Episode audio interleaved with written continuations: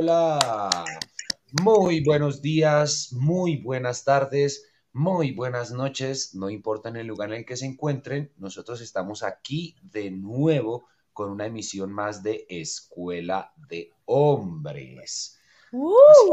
bienvenidos, bienvenidas, bienvenides. Aquí estamos el día de hoy con todos ustedes para hablar de una película muy chévere, muy buena, muy interesante, con unas interpretaciones geniales, pero antes de iniciar, pues hay que saludar. Así que, ¿qué hubo, Karen? ¿Cómo me le va, hombre? Buenos días, buenas tardes, buenas noches. Aquí, pues muy contenta de volver nuevamente a esta escuela de hombre. Pido, pido perdón a, a mis amigos por mis dos últimas fallas. Eh, pero bueno, aquí estamos otra vez para charlar bien sabroso. No, pero no se preocupe porque últimamente estamos como en una época como un poco laxa con los horarios, porque unos están, otros no, venimos, vamos, volvemos, pero pues se entenderán desde su lado de la pantalla que tenemos como obligaciones, cosas, y de todas maneras aquí estamos muy juiciosos, como todos los domingos, tenemos una cita. Diana, ¿cómo estás? Hola. A escuela Hola. Compañeros, muy buenos días a todos, hola a toda nuestra audiencia, de nuevo yo acá eh, participando de Escuela de Hombres. Siempre bienvenido. Muy bien acompañada. Claro que sí, acá con ustedes les presento a Santiago Pérez, nuestro psicólogo del día de hoy. Hola, hola, ¿cómo están? Mucho gusto y espero no aburrirles mucho pues, ahí con la conversa. Bienvenido, Santi, bienvenida a esta escuela de hombres que últimamente está siendo dirigida por mujeres. Con una voz Creo que los hombres tenemos mucho que aprender de las mujeres, definitivamente. Entonces vamos a ver qué es lo que nos van a mostrar. Y sí, esa es mi voz. Yo también puedo hacer voz de hombre. Tiene pura voz de, de locutor. Julito, por favor, no me cuelgue. RR, ¿qué venimos con el día de hoy? El Faro. El Faro, The Lighthouse, una película protagonizada por Willem Dafoe y Robert Pattinson. Eh, vamos a hablar hoy de esta película dirigida por Robert Eggers, que es como muy bien lo decía eh, Karen, es un bueno, eso lo dijo antes de que nosotros llegáramos al live.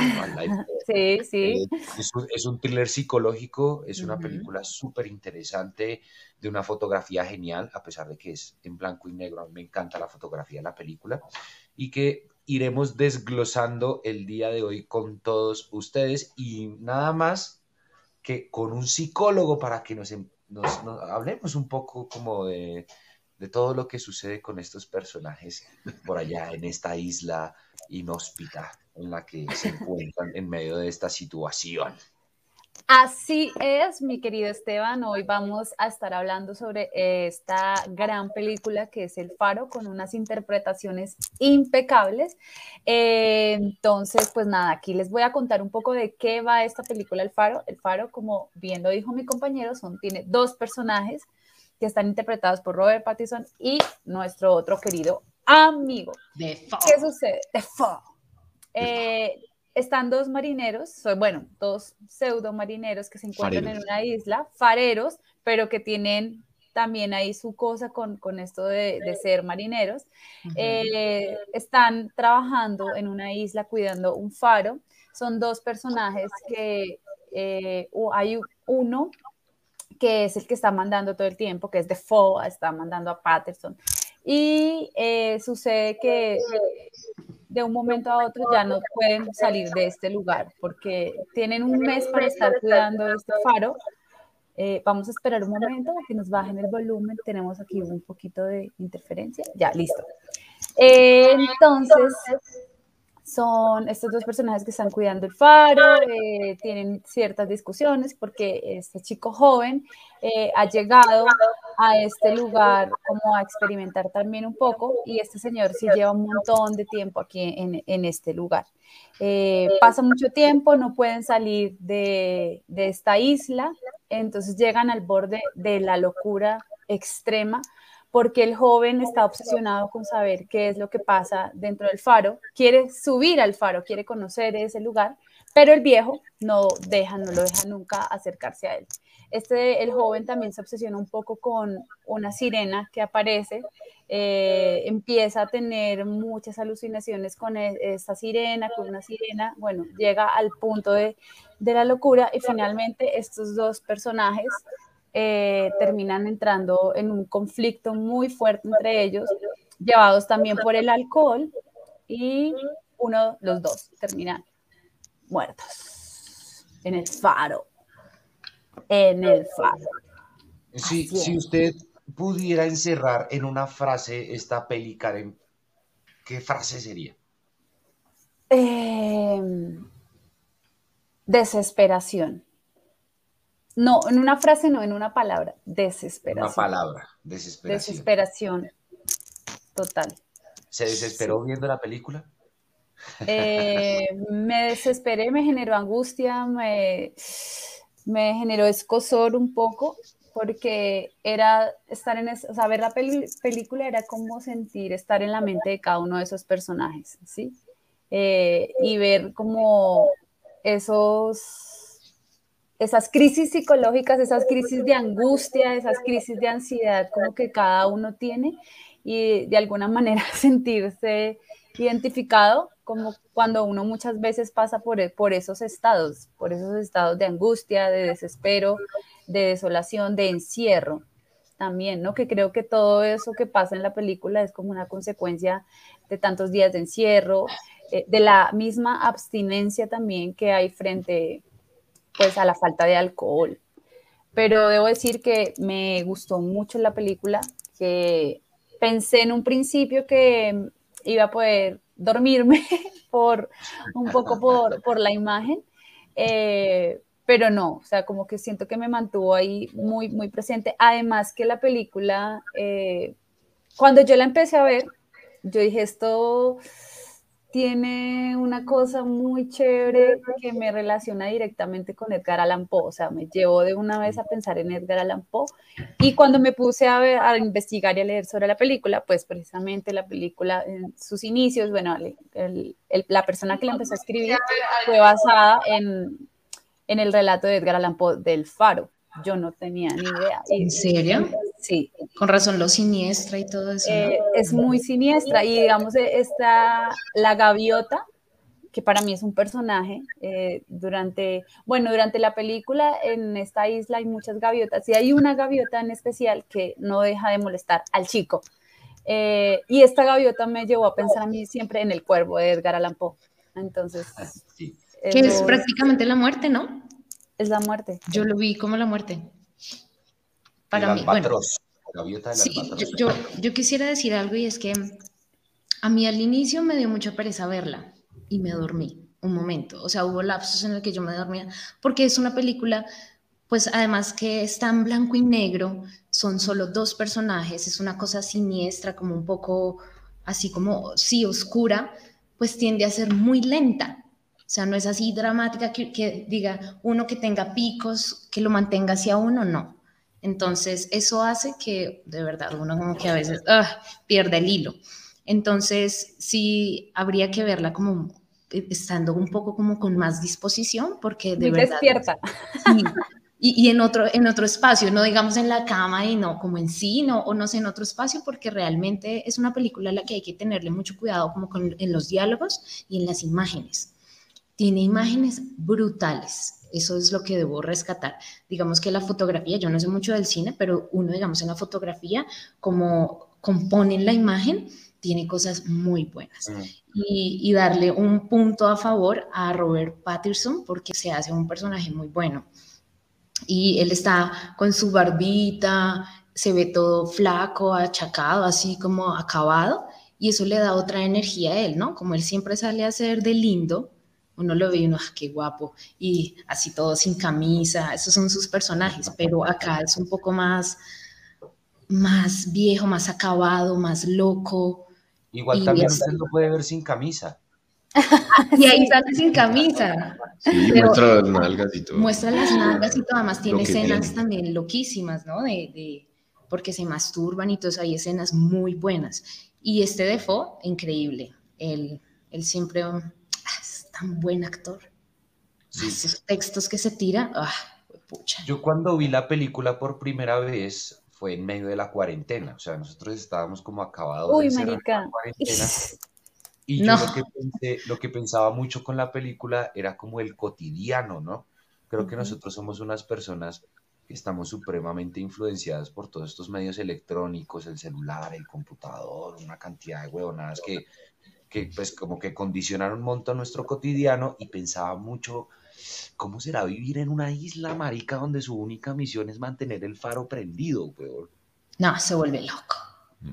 y creo que la película un poco de eso, ¿no? O sea, digamos que Willem Dafoe como que eh, cumple con esta misión de ser el, tipo que está, ha estado ahí siempre en medio de la historia como a cargo de esto y luego llega este otro man, Robert Pattinson con su personaje y es una cosa más bien como que es, un aprendiz, ¿no?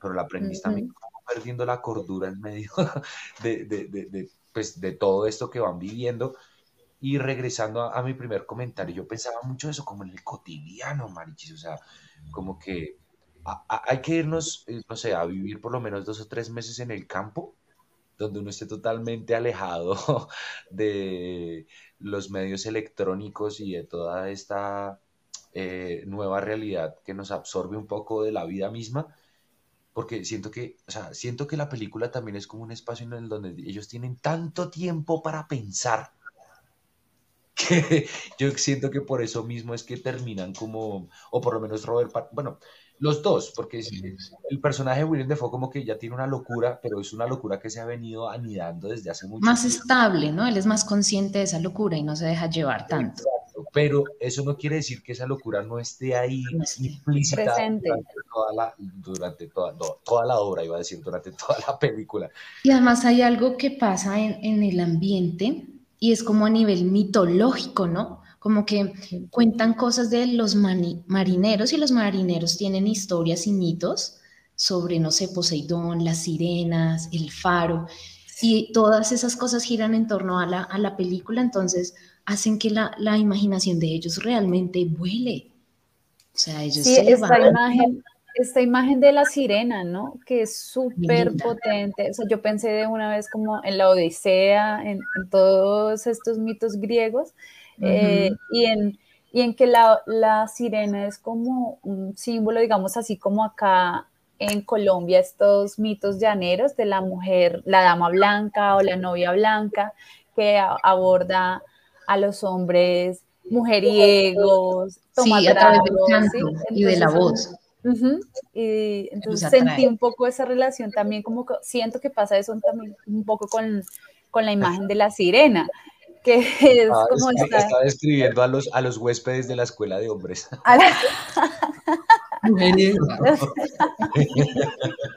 A, los estudiantes de esta escuela de hombres. Pero Esteban, usted me preguntaba que en qué frase o palabra definía yo esta película. ¿Usted cómo la define? Yo diría que es como una incertidumbre constante y latente. Que lo lleva a uno como. Es que, no sé, digamos, yo disiento un poco con, con, Diana porque a mí la película sí me atrapó un montón desde un principio. y, y, siento que la película lo tiene a uno ahí porque es que es como entender o poder tener el espacio para saber qué va a pasar con la psiquis de estas personas, hasta qué punto van a llegar. Entonces siento que la película paso a paso lo va llevando a uno. Creo que el montaje en ese sentido también es súper bueno de la película. Y a uno lo va llevando hasta un punto en el que hay desesperación, ¿no? Cuando se resuelve todo con todo este asunto del faro. Se volteó Esteban. Este, nuestro amigo está volteado. Perdón, perdón, es que estoy desde el celular y me entró una llamada. ya, volví. Ya, ya volvió, ya volvió en sí. Entonces siento que sí, es como, como, un como un caballito que lo va llevando a uno y en un momento, plum, se desboca. Sí, es, es, es, va, tiene un ritmo muy ajustado. O sea, porque siento que la película no es ni lenta, no es ni rápida, sino que va, va a un ritmo muy adecuado que lo lleva a uno como en ese recorrido también por la mente de estos personajes. Bueno, hoy tenemos eh, que despedir en este momento a nuestro amigo Esteban. Gracias, Esteban. ¿Quieres despedirte, decirnos algo al final, calificar la película? Yo, hubiera preferido salir sin que nadie se diera cuenta, pero pues ya que Karen evidenció el error, pues, no, pues, no, pues qué pena por esta visita a la escuela hoy así como tan, tan, tan deprisa. Eh, son eh, obligaciones contractuales las que me obligan a abandonarlos el día de hoy, pero quedan en, unas excelentes manos. Hoy es escuela de hombres dirigida por unas mujerononas, acompañado también por Santiago. Así que nada, los dejamos con este trío súper, duper, duper pilo, súper eh, dichoso yo también de verlos. Y ¿Tu calificación de la peli? Yo le daría un 8, 8-9 más o menos. Listo. Y a las interpretaciones son 10. Yo no sé por qué esa película no tuvo premiaciones en el Oscar o algo así, porque de verdad que es que la actuación... Yo creo que es por la pandemia, pues llegó la pandemia justo ahí y se, se metió en el medio, ¿no? Pero sí tuvo nominaciones por fotografía. Tiene muy buena crítica, pues. Sí. O sea, lo que uno ve de la película tiene muy buenos comentarios. Qué pena, Diana, que la hayas visto arrunchada con cereales. Me dormí en un pedazo, pero ya después estuve conectada. No, pero en realidad fue porque nos pusimos a verla muy tarde y Diana estaba cansada. O sea, yo creo que si la veíamos en otro horario y menos cansada, la, en la situación hubiera sido diferente. se la pueden repetir hoy domingo en la tarde. Eh, yo creo que sigamos hablando. un besito para todos, un abrazo. Nos vemos dentro de ocho días. Chao. Chao. Bueno, y entonces, ¿qué nos dice Santi? Cuéntanos, Santi. No, un montón de cosas. Pues digamos que siguiendo en, la, por lo menos en la pregunta de una palabra, es, es, ¿cómo es? Es confusión. Es la palabra que yo le pondría porque creo que con eso juega la película, ¿no? Confunde todo el tiempo el deseo, eh, la ira y la culpa. Son como las tres cosas que están ahí intrincadas, ¿no? Eh, como cosas previas que se atraviesan en el presente y pues generan una escena que uno a veces no sabe entender y uno se pregunta eso que decía Esteban ahorita, ¿a dónde irá a parar esto? Porque uno no se sabe a dónde va a parar, ni se sabe por dónde empezó o comenzó. Em, hay una locura, hay una locura ahí muy confusa. Yo por eso diría que es confusión lo que, como la palabra en que yo resumiría. Creo que con eso juega la película todo el tiempo. Sí, confusión dentro de sus cabezas. ¿Tú, tú cómo eh, definirías, digamos, a este personaje del joven, del chico? ¿Cómo es esa transformación desde su inicio del personaje, cómo empieza a cómo, cómo termina? Como toda pues, esa, línea. Sí, a mí me llamó mucho la atención, fue como en el principio, eh, como la cara de él. Habían unas tomas así muy de primer plano de él. Y eh, me acuerdo que yo le preguntaba a Diana, ¿eso es ira? ¿Está bravo el man? ¿O está como está, yo, yo, lo sentía como con, con, rabia, ¿no? No es un sentimiento de tristeza. Entonces al principio es una persona que expresa como una sensación de malestar y no se sabe leer también, pareciera como bravo. Eh, eso me parece que, que, es como algo bien curioso en él. Él solo expresa esa emoción al principio. Luego se van viendo otros matices, pues, pero, eh, pero ya uno se va dando cuenta que él tiene una culpa, una culpa, digamos, que viene arrastrando hace un tiempo. Eh, curiosamente la culpa se vuelve una compañía muy maléfica en ese personaje. ¿sí? Es un personaje que no entiende eh, qué está viendo o qué está escuchando y bueno, como tiene ese tema previo, pues por ahí se le aparece como de varias maneras y se le mezcla, se le mezcla con, con, la sirena o con el placer o el deseo de masturbarse o con, o con algunas, no sé, con, con, esos mitos, con esos mitos que decía Diana ahorita. Eso es lo que yo podría decir de él. Es, un personaje trastornado y desde el principio lo muestra. Lo muestra, solo en su cara se nota un trastorno, por lo menos emocional, como que él se siente bravo o incómodo. Sí, todo el tiempo está así como, y además el, el bigote es así, entonces él todo el tiempo está así. Sí, es. Mira algo y es como. Y las tomas generalmente son, ¿cómo se dice acá arriba? Esto es contrapicado. Contrapicado. Desde, arriba, desde arriba, que entonces, claro, uno se ve un poco más delgado, y todo el tiempo es así, con la cara así, como, así como estoy yo ahorita. Entonces, se la tratan desde arriba, él todo el tiempo está así, claro, mirando mal. Y como no, si es que el viejito es una porquería, literalmente es una porquería con él, y lo manda a hacer de todos, la coima, y él, él, mismo lo dice, o, sea, el primero fue un, un ¿cómo se llama? Em, no, que hace la madera. Trabajaba la madera, Trabajaba madera, sí. Y realmente lo único que él quiere es como conseguir dinero y levantar una casa. Y él dice, yo vine acá porque la paga acá dicen que es buena. Entonces él, él va a solo eso, pero entonces todo lo que tiene que pasar para poder recuperar el dinero o que le paguen, pero al final no le pagan.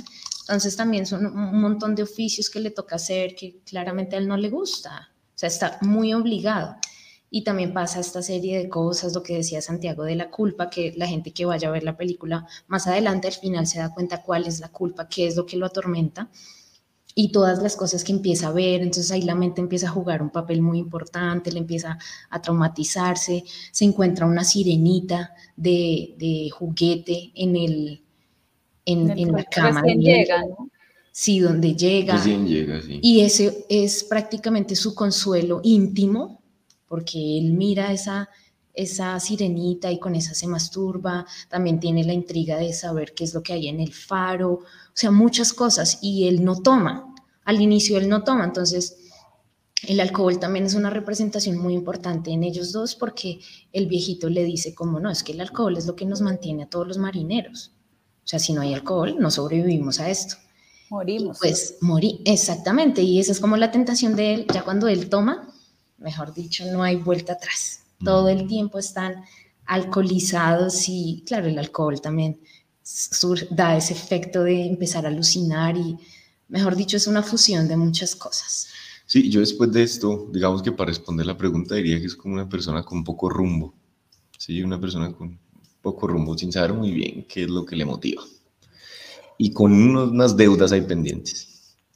Sí, es verdad. Yo también sentí eso, ahorita que tú dices lo de poco rumbo, también eh, lo sentí desde el, como desde el principio de la película, o sea, como porque uno veía así a un chico que trabajaba, trabajaba duro, pero como que siempre me pregunté, pero ¿para qué? O sea, ¿para qué? Bueno, ya al final, cuando él empieza a hacer sus confesiones y todo eso, uno entiende un poco más, pero de igual forma uno sigue preguntándose, ¿para qué? O sea, como para qué. Es como si esa persona estuviera en busca de algo que ni siquiera él sabe qué es lo que necesita también en su vida. O sea, para mí esta película sí es un thriller psicológico, pero brutal, porque siento que dibuja muy bien como todas esas esos lugares por los que pasa la mente del ser humano como esa parte eh, salvaje también, de, esa parte salvaje, eh, el enfrentarse también con la soledad, que implica también los miedos que hay también frente a la soledad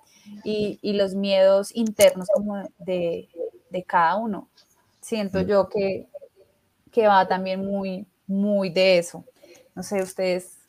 ¿qué sí, pues, con eso que dices, eh, si, si respondemos un para qué, pues hay, hay un deseo que creo que está ahí claro y es yo quiero ser otra persona eh, sino que es que eso es muy complejo. A veces nosotros tomamos ese tipo de, deseos también, pero no, no es nada fácil. Si uno quiere ser otro, pues esa edificación y esa construcción, pues muestra a la persona así como que está sin rumbo, porque ya es una persona adulta, de cierta manera. Uno diría, bueno, ya tiene una personalidad más o menos definida, pero no está tan definida. Finalmente va mirando a ver cómo hace para, para ser un nuevo, una nueva persona. Ya cuando nos cuenta pues su gran secreto y es, mire, yo pues no sé, eh, pasó un accidente, eh, eso lo que, que, yo había, yo había, yo quería que una persona muriera y lo deseaba, me, me hubiera encantado darle un palazo en la cabeza para que se muriera, pero de repente se murió, se cayó y se ahogó. Entonces yo preferí cambiarme el nombre, porque si no, pues bueno, me iban a, a, recriminar con un antecedente, eh, me iban a judicializar. Entonces, yo escapo a esa vida, escapo incluso a mi pensamiento, a mi forma de pensar sobre la muerte de otro. Es una culpa tremenda, pero eso yo creo que lo hace ver sin rumbo. Pero si hay algo que él está haciendo acá es tratarse de elaborar una nueva vida, en realidad. Sino que es que eso, eso muestra, eso es una evidencia más de que está en una crisis tremenda. a él, bueno, a él por lo menos le, tuvo que haber hecho mucho daño ese evento porque pues, es lo que lo tiene tan, tan descolocado. Pero yo creo que el para qué es ese, ¿para qué hago esto? ¿Para qué me voy para una isla? Pues para encontrar algo de sentido, algo de sentido pues a esta nueva forma de llamarme y de ser. Pero llegó a un sitio donde... Donde es muy difícil labrarse un sentido, no hay casi elementos, no hay casi elementos.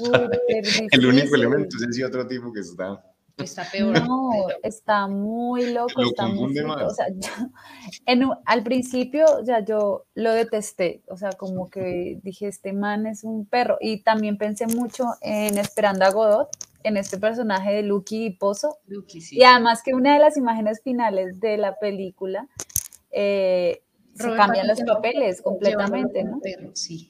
Se cambian los papeles completamente y es, es como esta el ejercer el poder sobre el otro y eh, lo que genera, ¿no? Genera un, pasión, el poder humillar al otro, satisfacción. Siento que el, este man eh, tiene ahí un problema también como con, el poder, ¿no? Además, cuando se, como se emberraca cuando él le dice, no me gusta su comida. Su comida es una mierda, no me gusta su comida, es como que le hiere lo más profundo de su corazón así esa, esa escena fue... Lo sentencia apenas le dice eso. Pero sí, muy, muy chévere lo que dices del poder, porque es como... Dominancia. Es un deseo, es muy inestable. Eso digamos que es, digamos que citando pues otros tipos ahí, como este Foucault, Foucault habla mucho del poder y él dice que es un elemento muy inestable. Generalmente es como si fuera un cono con dos puntas, una punta abierta por donde sale mucho poder o una punta cerrada donde no se puede percibir casi el poder. Y ahí está como esa relación, es yo lo tengo todo y tú no tienes nada y, eres, y me limpias tres y cuatro veces y sangras si es necesario y, lo vas a disfrutar porque yo soy quien dice que lo disfrute. O lo contrario, o tú lo tienes y lo detentas y me vuelves a mi mierda, me vuelves nada, ¿no? Es, eh, no hay puntos medios para el poder. Ahí creo que se, se logra dar muy bien esa, esa metáfora que, que dice Foucault sobre el poder, ¿sí? que es como un cono con dos puntas, una muy cerrada y otra muy abierta, y no hay como ponerla en el medio. Muy, muy no hay límite, no hay, no hay un medio. Yo quiero decir algo, esto es una parte eh, para los que están viéndonos o llegan un poco más tarde. Acá en Escuela de Hombres eh, dominamos Escuela de Hombres las mujeres. Somos dominantes. Sí, y faltaron, entonces se quedaron ahí en, en, su casa. Y tenemos como invitado a Santiago, que es psicólogo, y como está esta película es un thriller psicológico así, entonces pues tenemos la versión más psicológica, porque nosotros acá podemos hablar y decir por qué, pero pues Santi tendrá sus, sus eh, términos mucho más técnicos como para hallarle un poco a, de, a, sí, como para nosotros como situarnos un poco en lo que está pasando. Entonces, si alguien está llegando tarde, esa es la conclusión de todo. Si tienen preguntas, comentarios. Preguntas, sí, comentarios. Ajá. Aquí tenemos a Santiago que está, pero listico para responder todo lo que quiera. Ahora, señor Santiago, tengo una pregunta. Ya, ya hablamos del personaje de Robert Pattinson, que tiene mucho para hablar, además porque es prácticamente, bueno, son dos eh, los protagonistas, pero la historia se centra un poco más en él, ¿no?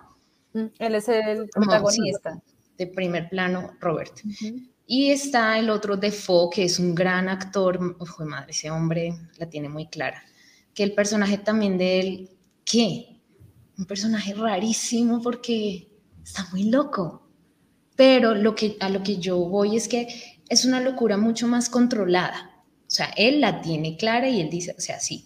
Y las cosas que se imagina y todo, él las asume, entonces realmente hace parte de su cotidiano. No es como Robert que está entrando, ay, es que como Robert, como el personaje de Robert Pattinson que hace Tomás, creo que se llama Tomás. Tomás. Tiene dos nombres, ¿no? Porque él...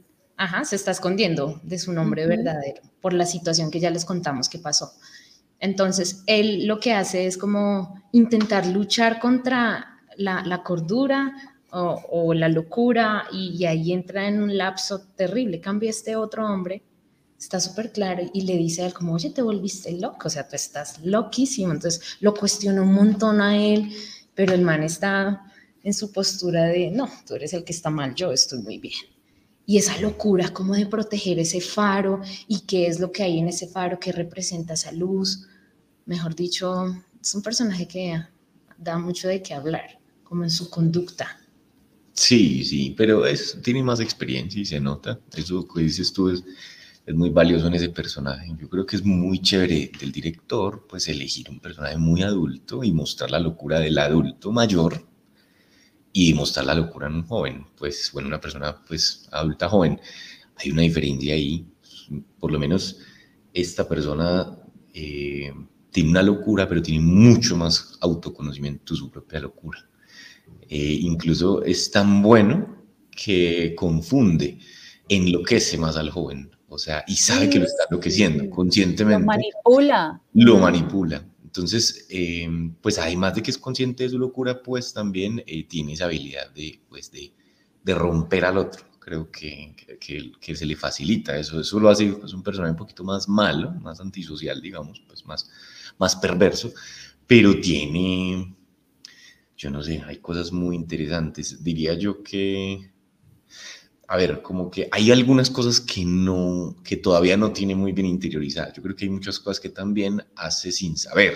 Eh, por ejemplo, la entrega al faro, ¿sí? Eh, él, él, lo dice en un momento, yo decidí esposar al faro, ¿sí? Uh -huh. Y he tenido Dejar a mi familia es una esposa mucho más querida y más, más fiel, y más fiel que mi propia esposa. Entonces, él, él, decide que el faro será su esposa. Esa elección de un objeto del deseo, por ejemplo, es supremamente enfermo y ahí no está viendo él un montón de cosas, pero eh, se siente más saludable de esa manera. Por ejemplo, si ve que se siente más saludable así. Y efectivamente esa salud no le hace daño a nadie, pues a él como persona no le hace daño a nadie. Sin embargo, ya la relación nueva, con Robert Pattinson sí hace daño, porque el faro parece ser pues el, el, el objeto del deseo, el de la discordia. Que nadie debería tomar, nadie debería coger nada más que yo, porque esa es mi esposa, ¿no? Entonces, pues sí, esa elección, pues sí puede llegar a hacer mucho daño ya en la relación con él, pero si fuera una elección individual e independiente, y si se mantuviera así, él no moriría haciéndolo ni dejaría de alimentarse. Si estuviera solo, sí. Tiene unos hábitos incluso que parecieran controlados. Eh, por ejemplo, no toma tanto, no le hace tanto daño el alcohol como a Robert Pattinson. O sea, tiene un montón de autocontroles. El único yo siento que más o menos lo pierde, pues es en el, en el amor por el, pues, por el faro, ¿no? El faro. es un poco enfermo, pero pues eh, no alucina. Sí, hay un montón de cosas ahí que parecen él tener un poquito más controladas. Una pregunta, yo creo que sí alucina. Porque en, en, la escena donde a Robert Pattinson le da por ir a, a, mirar qué es lo que está haciendo el man, no sé si recuerdan esa escena, y entonces él entre, entre la... la está la desnudo. Está desnudo, y, y, eso que bota de semen, ¿no? Sí, sí, yo también creo. Entonces el man se está masturbando viendo el faro, y, y ahí es pasan tentáculos como de un... De un Sí, de un, de pulpo, un pulpo, o de un dios, un semidios. Entonces, Pero ese ya hace parte de la alucinación de Robert. De Robert Pattinson, sí, sí, es Robert Pattinson quien sí. alucina. Pero hay algo ahí pues muy bueno. interesante. Él, por ejemplo, en su relación con el faro no se quema, no muere por ver el faro, ni, ni le duele ver el faro, ¿no? Siente placer, siente deseo. Robert Pattinson, al contrario, se quema. quema el faro, lo quema, sí, le hace mucho loco. daño el faro. Entonces, ahí pues me refiero como a una diferencia, aunque le estamos contando el final en realidad, ¿no? Pero una no, es grandísima. Pero... Eh, pues hay cierto autocontrol. O sea, yo veo el faro, me masturbo, disfruto de su placer, disfruto de su luz, de su calor, un montón de disfrutes ahí.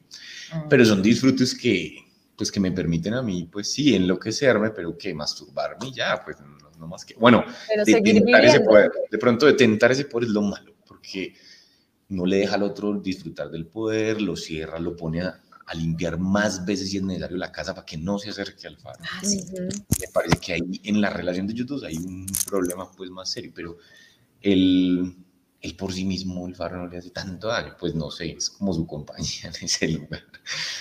En cambio, Robert ah. Pattinson, cuando se acerca, pues la reacción es diferente. Por eso digo que hay como unos niveles de locura ahí muy diferentes. A Robert Pattinson le hace mucho daño.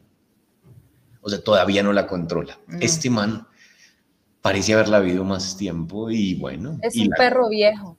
Si él es un perro viejo. Y, y además esa es la esposa, quién sabe cuántos llevan casados. Sí. Es, es, es, un perro viejo. Este personaje a mí me hace sentir es que todo el tiempo sigue viviendo como en, en su pasado. ¿Sí? Eh, ¿Quién que el tiene un, el viejo, que tiene una obsesión así impresionante con, el querer ser marinero, o sea, yo no, para mí era es un marinero frustrado porque no sé si realmente fue marinero en alguna época. En sus historias lo dice. Eh, pero yo, yo realmente no creo que, haya sido. Entonces siento que es una persona que, que vive, vive por sus historias, o sea, por lo que él mismo se cuenta a, sí mismo y a las personas que llegan también a, hacerle como ese apoyo y por ese amor tan desbordado que siente hacia el faro, porque es lo que tú dices, Santi, o sea, es como esa relación ahí tan íntima, ¿no? Es porque es, es, una relación muy íntima que hay entre, entre un objeto y, y, una persona, que lo hace aún más loco, pero que para él está, es, es completamente normal, ¿no? En, digamos que en el, como en el, el, relato en el que está inspirado esta película, que es el del faro de Edgar Allan Poe, el personaje es un personaje principal, solo es un personaje, no hay, no hay dos, pero hay un perro en este relato. Mm. Hay un perro que es el que acompaña todo el tiempo a, a, este señor en el faro, porque es un señor que está escribiendo un, como un diario en donde está relatando cada uno de los días y de cómo está el clima y cómo está el faro y bueno, y cómo describe cómo, cómo está la estructura también, pero también hay una relación súper íntima con, con su perro. Eh, entonces esto me parece que es, es muy, es muy loco, o sea, es súper loco porque creo que eh, muy dentro de nosotros también creamos relaciones íntimas eh, muy por allá dentro de nosotros como o con objetos o con nuestras mascotas, pero como que a un nivel controlado, siento yo, pero siento que esto en él está desbordado de alguna manera, o sea, está como súper elevado a la potencia. Eso... Mm, es muy fuerte. Es, muy delicado. Digamos que ahí yo creo que es como, bueno, como que la psicosis es como el trastorno, digamos, en, en ambos. Yo creo que más en, bueno, en ambos en realidad, pero eh, como que ese trastorno, yo creo, yo siempre he pensado que pues empieza a consolidar cuando no hay individualidad, cuando no hay percepción de individualidad, sino como cuando hay una confusión en los límites tan grande que se pierde en los límites entre quién soy yo y quién es mi objeto del deseo. Entonces yo prefiero volverme uno con el objeto. Eso, por ejemplo, pues genera una división tremenda entre no sé bien quién soy yo y quién es el otro, ¿no? Em, no sé, el ejemplo puede ser el faro, es yo prefiero desnudarme ante el objeto y vivir de ese deseo y elegirlo. Em, y eh, en el caso como de la vida cotidiana nuestra, a veces elegimos un objeto a quien amamos y apenas desaparece ese objeto, apenas muere esa persona y fallece, por ejemplo, no sé, mi pareja, yo pues me enloquezco, me divido a un nivel que ya no puedo encontrar una vida eh, confiable eh, conmigo mismo. Curiosamente, se pierde el control. Se pierde un control. Porque uno no, se, no, se, ha reconocido a uno. Se pierde, se pierde uno los límites del otro y pasa mucho en las relaciones afectivas. Por eso las relaciones a veces tienden a volverlo a uno como tan loco, porque lo confunden a uno, que es la realidad. Pero ahí hay una relación, en realidad hay una relación afectiva con el faro. Una relación afectiva con el faro. Así el faro, pues, parezca en términos prácticos no dar nada, pues para él lo da todo, ¿no? Y eso, pues, es muy difícil la existencia de este sujeto sin ese faro. Es muy, muy complicada la existencia de él. No podría vivir, no podría estar. Pues es que esa es su, su, su, finalidad, ¿no? Cuidar el faro. Cuidar el faro. Sí, de verdad se, se, se desviven y su, su, vida gira en torno a, a, eso, que es el faro. O sea, pase lo que pase, no, el faro tiene que seguir alumbrando. Y, y en la última escena es muy chévere porque el faro se abre como a Robert, como hola, así soy yo, y él como, ¡guau! Y ahí es donde se mete. Ajá, y, y pues ya, ya se vuelve un momento más consciente para los espectadores y es que se quemó, ¿no? Porque él la toca y grita y es una escena como en muda, ¿no? Solo se escucha como en el fondo, como es cuando uno tiene los oídos tapados y se escucha en el fondo como mm", y él gritando así. Mm", es una escena muy chévere. Y ahí es donde ya entendemos como, ah, este huevón se quemó, tambú, se cogió la luz y se quemó. Pero, esto, esto del grito enmudecido pasa en varias, bueno, en dos escenas realmente, que es en esta y, y cuando él está con la sirena. Ah, cuando él ve a la sirena por primera vez ahí, que también el, grito es, y creo que eso también hace parte como de, de, la psicosis, Santi, o sea, como el...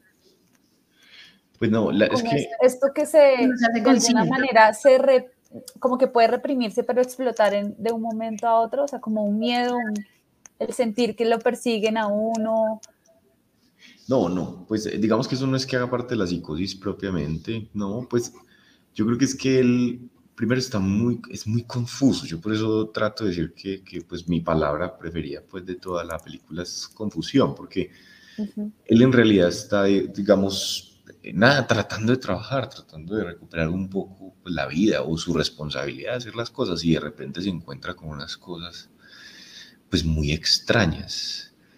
Es incluso siento que es un momento de mucha conciencia. Eh, está gritando fuerte y creo que está más conectado con ese grito y un temor, una sensación de temor muy fuerte. Él no es una persona de expresar temor, por eso lo digo, él tiene como una emoción de incomodidad muy, muy marcada.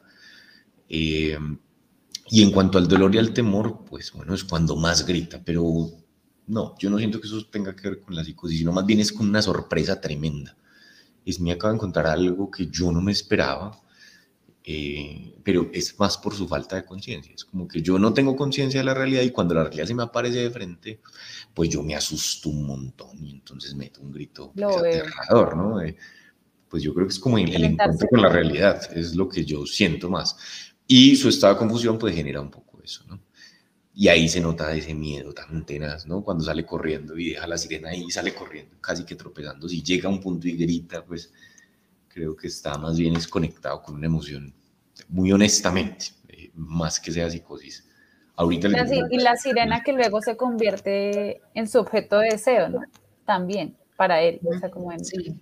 o de descarga, como yo bueno, más que deseo, sí es como de de descarga, de, liberación. De deseos sexuales. Sí, yo no sé la sirena porque aparece ahí tan fuerte. Sinceramente no sé, pero bueno, sí, él quiere, él quiere tener el deseo y lo pone ahí y se masturba con eso y todo, pero, pero curiosamente él se le empieza a mezclar. Yo no sé esa sirena porque se vuelve pues como un arquetipo tan extraño, porque es un objeto del deseo, pero también el objeto de la culpa, porque empieza a asociarlo justo cuando está masturbando a punto de tener su orgasmo y, eyacular, empieza a recordar ese alman que se ahogó. Entonces mm. se vuelve el objeto del deseo y también de repente cuando ya es el más deseo también se vuelve el objeto de la culpa y no sé muy bien por qué. Eso a mí la película me genera mucha confusión, sinceramente. Confusión es confuso porque ya luego ya ni siquiera puede masturbarse tranquilo, porque ya estás pensando en la persona que falleció.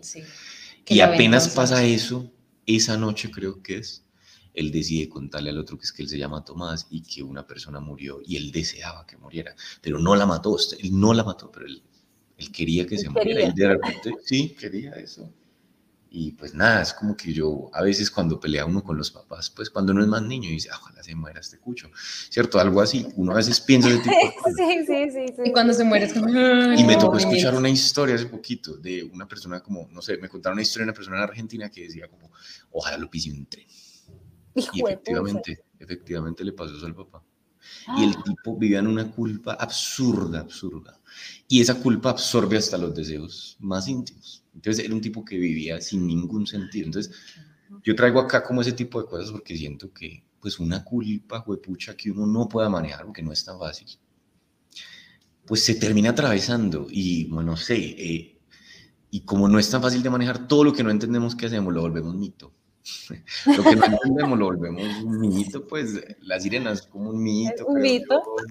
Eh, la, esta garza o esta, no sé cómo llama la La gaviota. Las gaviotas, la pues, gaviota. se vuelven como elementos míticos porque, pues, y el mar en sí también es un mito porque nadie lo entiende. Uno llega al mar y uno dice, ¿qué es esto tan raro? es gigante, pues creo mitos y creo historias porque es muy difícil. Yo pues transmitirlo en la realidad. Entonces, nada, quería como decir. Yo me acordé de algo que dijo Santi ahorita de los, de, no, mitos no, sino como deseos y predicciones. El momento en el que ellos dos están peleando y este man de Fo hace una predicción y le pide a los dioses, a, Poseidón. y todo eso, que lo cojan y que lo maten y que, al final las garzas se lo coman y todo eso. ¿Y qué pasa al final? Que se vuelva uno con el mar y todo. Ajá, que se vuelva uno con el mar. Al final, pasa eso. pasa eso, o sea, la predicción que dijo el man y él termina muerto de esa manera. Entonces hay que tener moraleja, hay que tener mucho cuidado con las cosas que uno desea y que las palabras tengan mucho poder. Porque él de verdad invoca a Poseidón así, pa, y los dioses, y, y el man se queda como este loco, ¿qué le pasa? Y ese es el final. Robert Pattinson queda súper mal, hay una tormenta y los mismos, las garcitas. Las gaviotas se comen. Gaviotas, que son los, los mm, marineros. Muertos. Los marineros muertos, las almas de los marineros muertos. Entonces hay una gaviota que siempre lo persigue a él y, lo llama, como que va a la, a la, a la habitación y, lo llama. Sí, esa, si estamos hablando de Alan Poe, esa es la representación de los cuervos, ¿no? que es prácticamente la muerte. Entonces, ellos, yo siento que en, muchos instantes de la película le están diciendo como, oye, vete, te van a matar. Y el man le dice, y el man le dice, el man le dice, ojo, ojo con las gaviotas, porque las gaviotas son las almas de los marineros que han muerto.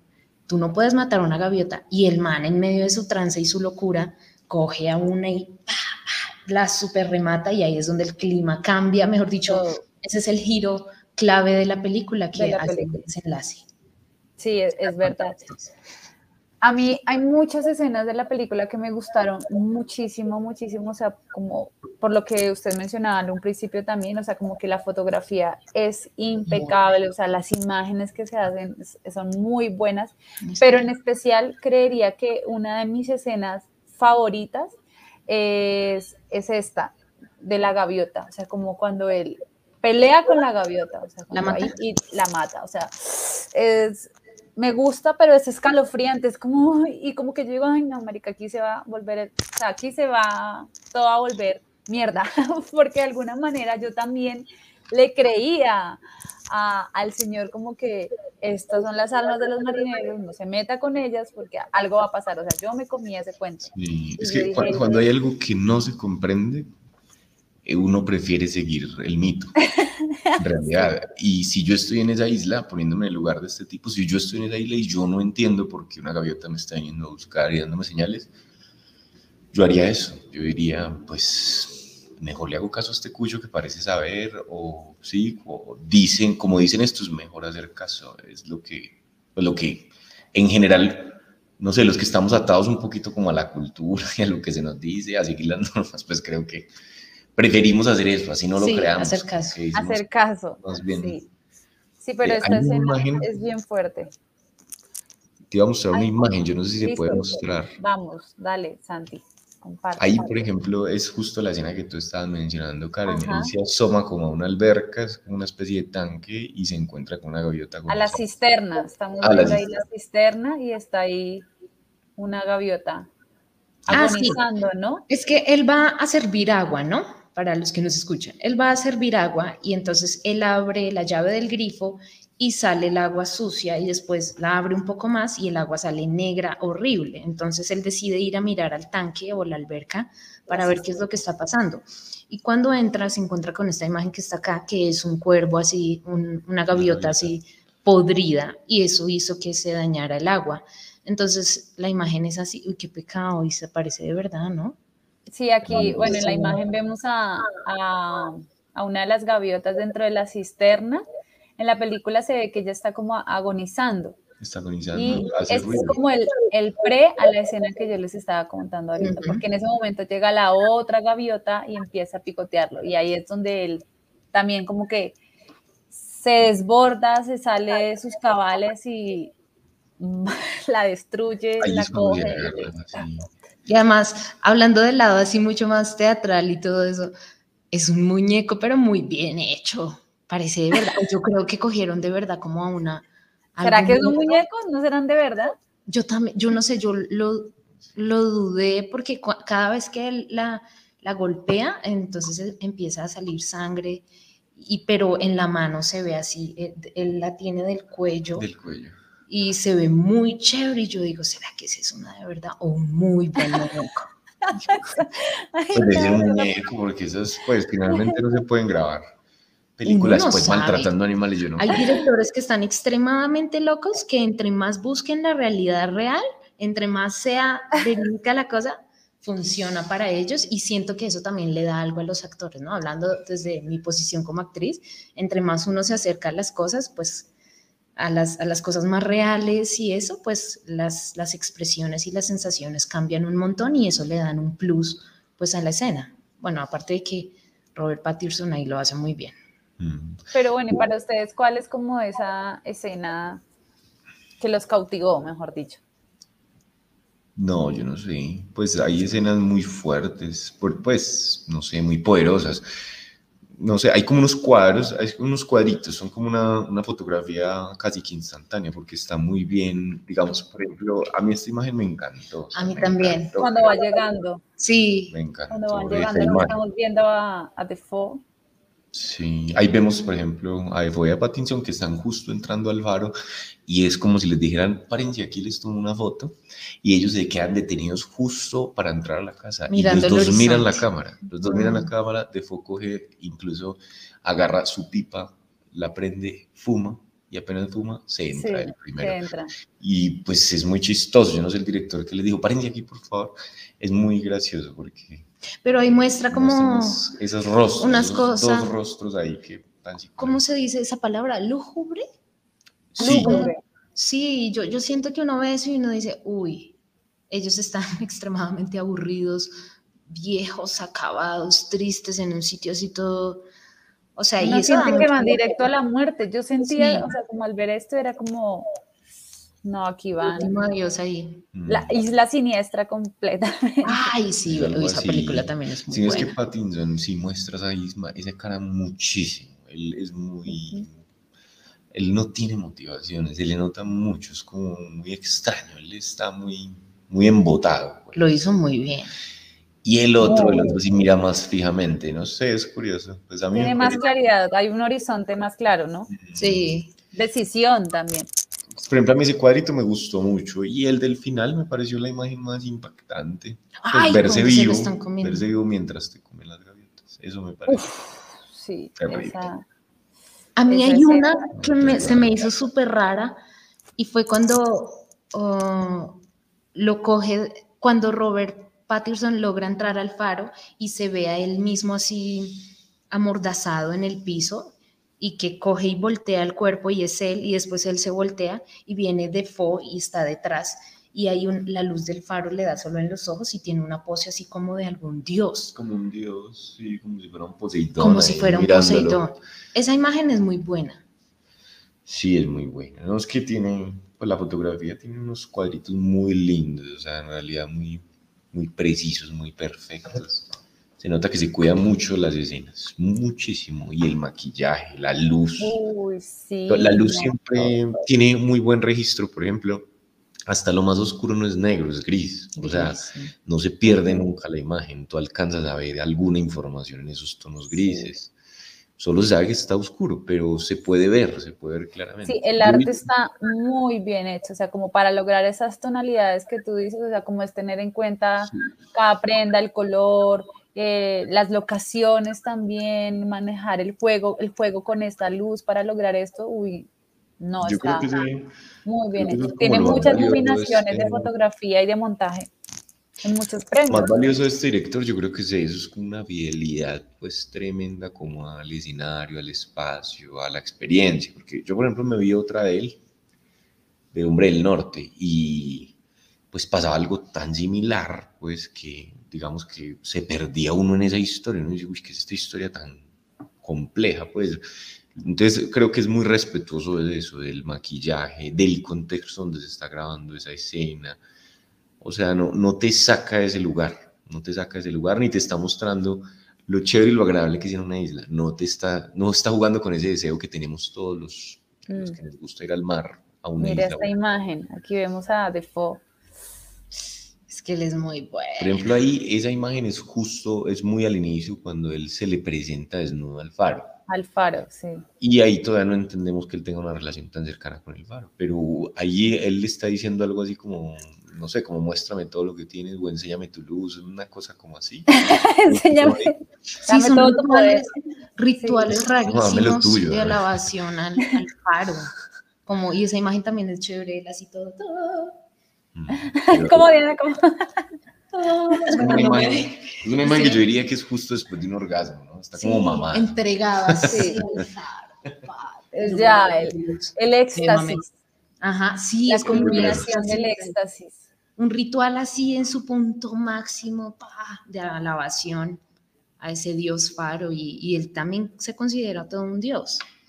Pues es porque tiene el poder, él tiene el poder de acercarse al faro, entonces lo detenta, cree, se cree con más derecho y bueno, y con eso crea unas historias y unas ideas al otro y que se termina volviendo una realidad, como dices tú, se está volviendo como y este, mientras tanto, está mirando allá abajo a ver qué es lo que está haciendo el otro. esta, esta, escena también es muy curiosa porque es donde cae el semen, ¿no? Y él ve cómo cae el como, semen. Uy, a mí eso me da unas cosas. Como... Sí, es asqueroso.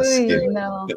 Logran transmitir muy bien. Es que eso es lo que yo creo, que transmiten unas emociones muy fieles así. Uno dice, uy, marico, guau, Sí, sí, sí. Esas son, esas eh, la descripción que yo hacía antes, ¿se acuerdan? Que, que la cámara le daba desde arriba, entonces él siempre está mirando hacia arriba y le da otra, otro aspecto a la cara de Patterson, ya que él es caribonito, como yo decía antes, y que todo lo hace así todo bonito.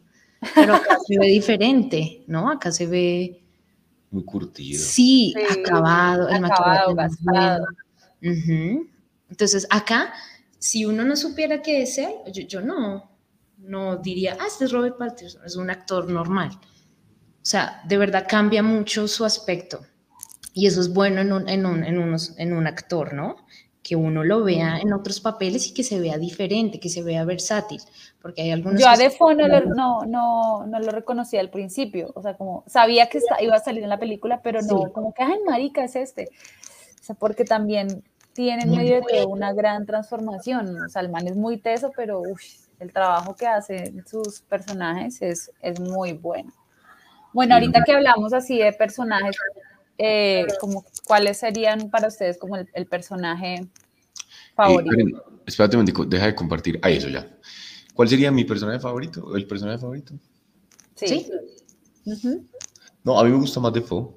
Yo sí lo tengo como más claro. Es que muestra un dominio, muestra un dominio. Así termine muerto. Él tiene un dominio que para mí es más llamativo.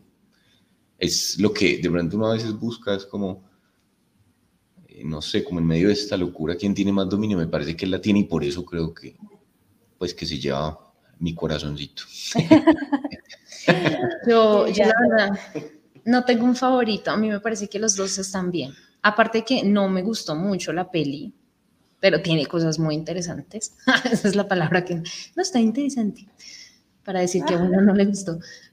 Pero digamos que no es mi película favorita, pero yo creo que a mí los dos están muy bien. Uno más que el otro no, creo que están bien los dos, sí, aguanta. O sea, y, como dupla, lo hacen bien. Sí, aunque nosotros nos vimos la película y nos tocó ponerla en español, españolete. Ay, no. entonces era así, no sé por qué no pudimos verla normal. No, no, pues lo intentamos, pero se trababa mucho con subtítulos, no teníamos. Además, porque tocó verla en Cuevana, porque aún no ha salido en Netflix, no sé por qué. Yo, yo, la vi en Cuevana, pero yo la pude ver con subtítulos. Sí. Entonces a mí me encantaría volvérmela a repetir con subtítulos como la voz de ellos y eso ya le da otra potencia. No, es muy bueno, la voz les da, o sea, les da otra cosa. Para mí, eh, creo que sí hacen una muy buena dupla, muy buena dupla de trabajo, como que encajan muy bien. Eh, pero sí también me quedo con, con The Fog, conmigo en De Verde. y eso, por ejemplo, además que Sí, o sea, no, es muy bueno la construcción que hace, además los textos que se manda. El último, eh, el monólogo final. Para mí, digamos, eh, como uno de los textos que más me gustó, y hablando de, de, este personaje, es cuando le dice, ¿Sabes cuál es la parte más terrible de la vida de un marinero? No te lo preguntas, chico. Es cuando el trabajo se detiene, cuando estás entre el viento y el agua, dolores de cabeza, dolores de cabeza, más malvados que el diablo. El aburrimiento convierte a los hombres en villanos y el agua se va rápido, chico, se, se desvanece. La única medicina es la bebida. Mantiene a los marineros contentos, la mantiene agradable, los mantiene calmados, los mantiene. Pero esa, es, parte de la manipulación. Ajá, sí, pero es como esa, quiere ese manejo que hay, ese llamando, venga, sí, venga, vuelva un loco conmigo, hermano, solito le va a ir mal.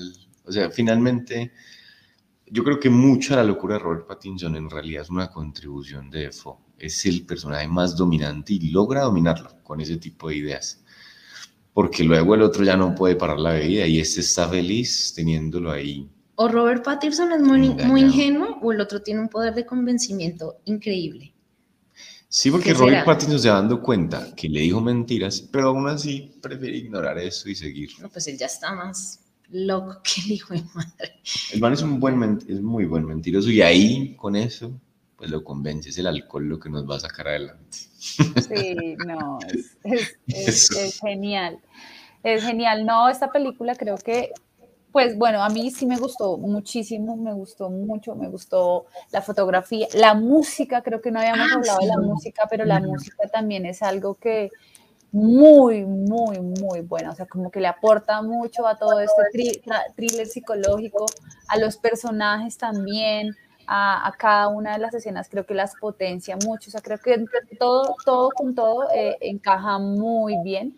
Eh, Sí, lástima que no, no tenga, aunque tiene muchos reconocimientos, tiene muy buenas críticas, pero sí, siento que todavía, que, que se quedó ahí, no sé si fue por la pandemia, no sé qué pasó, pero, pero es muy buena, así que les recomendamos a todos y a todas que se la vean.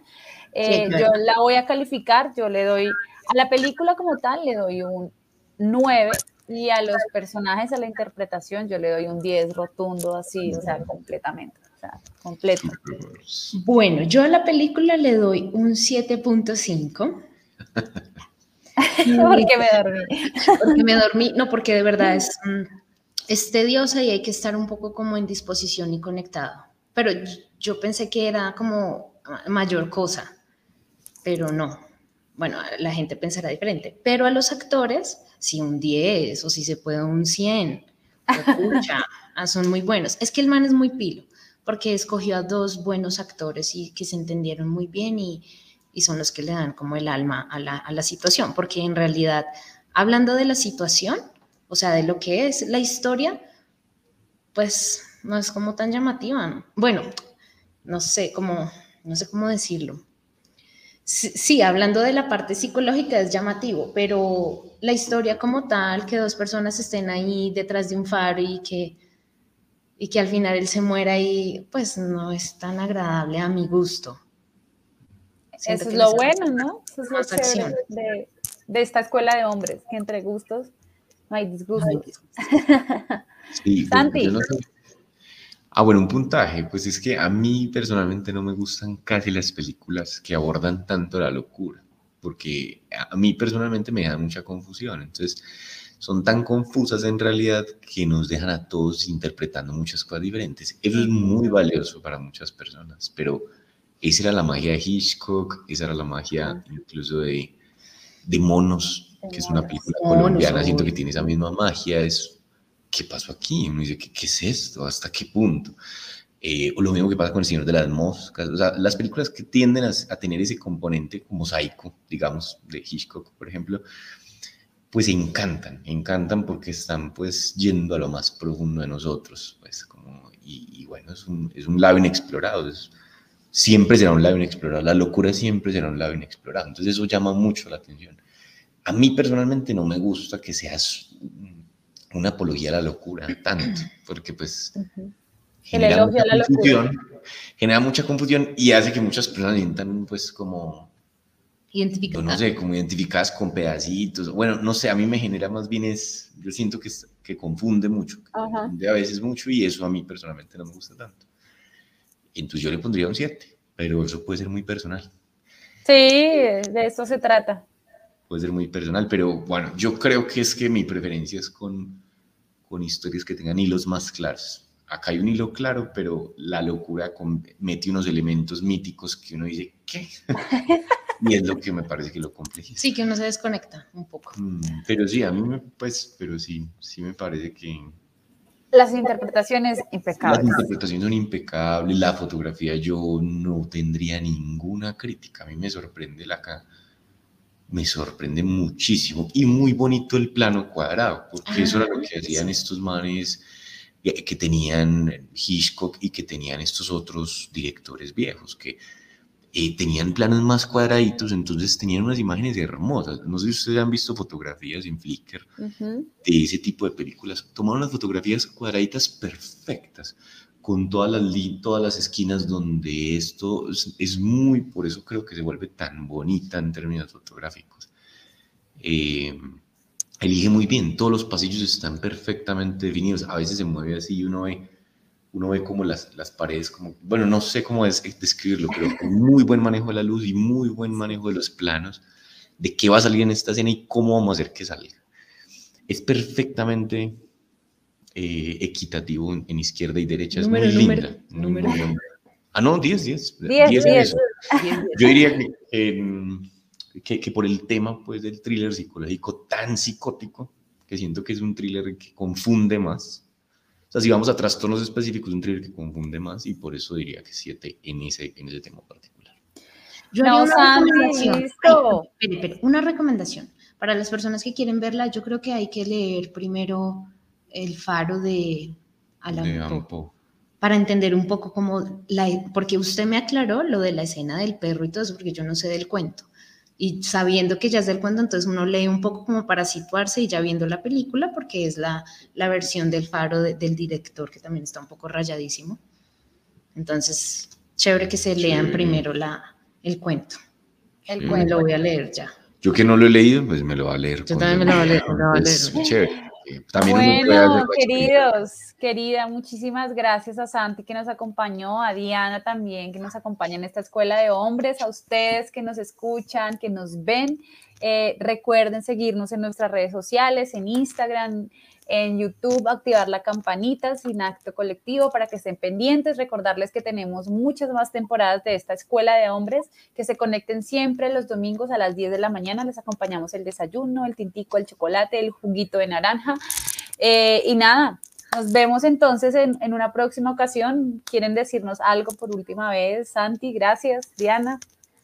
Yo iba a decir que yo no hablé casi de que era la psicosis, entonces quedaron, güey, ya vayan y busquen que vean la peli. Vayan y vean la peli. Vayan y la vean, porque... Pues, bueno. Un saludo para todos los que nos ven. Gracias de nuevo a mis compañeros por la participación acá y nos vemos en una próxima en Escuela de Hombres. Escuela, de Hombres. De hombres. Chiquita, uh, adiós.